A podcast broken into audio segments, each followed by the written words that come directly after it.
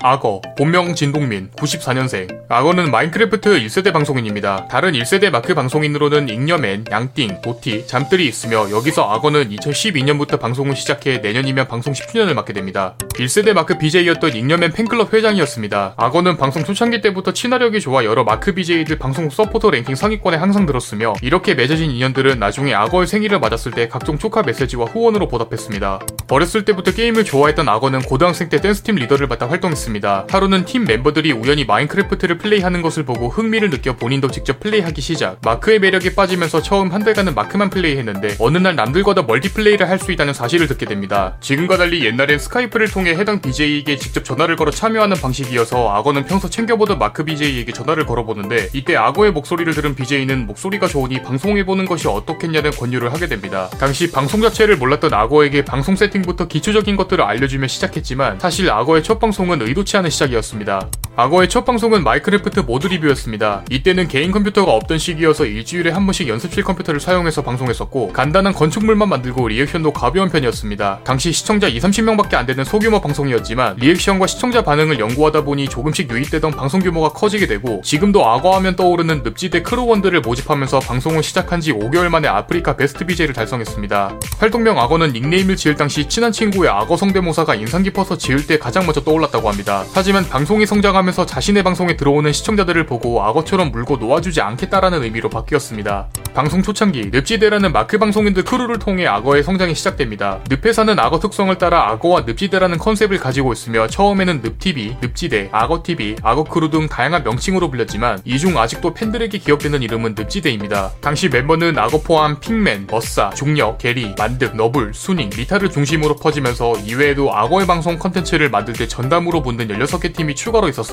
하지만 늪지대 명칭은 랜덤 무기 전쟁이라는 만화책 출간을 기점으로 악어크루 명칭이 굳어졌으며 크루 합방을 할 때마다 자막에도 악어크루로 공식적으로 쓰게 됩니다. 악어크루 인기가 정점을 찍었을 때 악어크루 젤리가 판매된 적이 있습니다. 당시 영향력이 컸던 방송인 한정으로 뽑았으며 양띵과 악어크루 젤리만 판매됐습니다. 지금도 악어의 대표 컨텐츠로 악어의 인기가 안정적으로 자리 잡게 만들어준 첫 장편 시리즈입니다. 아직까지도 악어 채널의 조회수 1, 2위를 차지할 정도로 어마무시한 파급력을 자랑한과 동시에 시즌제로 운영했는데 당시 마크 에이지 1화가 방송되고 팬들 에게 메일만 7천통을 넘게 받다 보니 후속 시리즈를 기획할 때 생각보다 엄청 힘들었다고 합니다.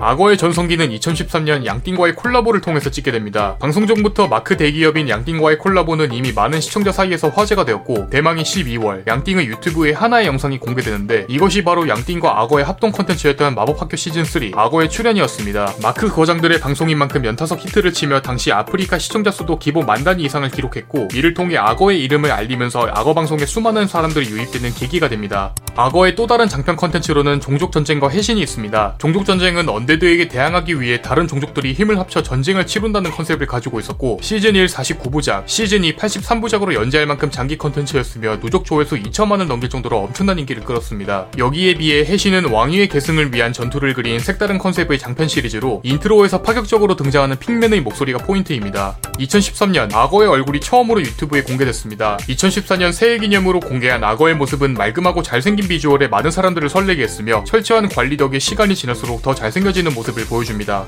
늪지대 멤버였던 핑맨은 과거 환경적인 여건과 생계의 이유 때문에 방송을 그만두려 했습니다. 당시 핑맨의 방송은 지금과 다르게 수익이 나지 않던 시절이었기에 집안에서 반대가 심했고 이 때문에 새벽에 악어와 만나 얘기를 나눴지만 핑맨의 사정을 눈치챈 악어는 핑맨과 만나기도 전에 자신이 모아온 천만 원을 그대로 입금했고 핑맨에게 조금만 더 버텨보자고 설득했습니다. 이후 거짓말같이 방송이 잘 되면서 핑맨의 환경이 조금씩 좋아지기 시작하면서 지금도 핑맨에게 있어 악어는 은인 중 한 명이라고 합니다. 기억력이 좋습니다. 본인 피셜 기억력이 쓸데없이 좋아 사소한 것도 잠깐 보면 머리에 각인되는 편으로 여권 번호도 아직까지 기억하고 있다고 합니다. 운이 상당히 좋습니다. 과거 가족 모두가 로또를 산 적이 있는데 2등에서 5등까지 모두 당첨된 적이 있습니다. 또한 마크에이지 컨텐츠 당시 길을 잃어도 운빨로 컨텐츠가 원활하게 진행되는 모습을 보이며 운빨이 passive라는 밈이 생기기도 했습니다. 악어는 모아서 청소하는 걸 좋아하는 타입입니다. 과거 늪지대 크루 합방이 끝나고 뒤풀이를 가게 되면 항상 마지막에 남아 한 번에 모아서 청소하고 뒷정리까지 끝냈다고 합니다. 인맥이 상당히 넓습니다. 같은 마크 방송인 포함 여러 연예인과 각종 게임사 대표까지 알고 있는 방송계 마당발이며 한 번은 인피니트 동우와 엔플라잉 재현에게 아이스버켓 챌린지를 지목받기도 했습니다.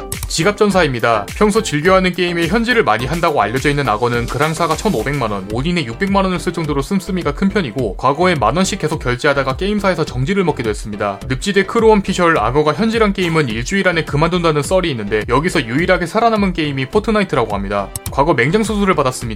이때 악어는 방송에서 수술 후기를 말할 때 상당히 힘들었다는 얘기를 자주 했는데 이후로는 평소에 옆으로 누워 새우잠을 자다 보니 수술 찍고 똑바로 눕는 게 제일 어려웠다고 합니다. 지금까지 1세대 마크 방송인 악어에 대해서 알아보았습니다. 여러분이 궁금한 인물이 있다면 댓글 날려주시기 바랍니다. 공시생제군 채널을 구독하시면 더 많은 인물 정보에 대해서 확인하실 수 있습니다. 오늘 또 이 영상에 시간 내주신 여러분들에게 감사드립니다.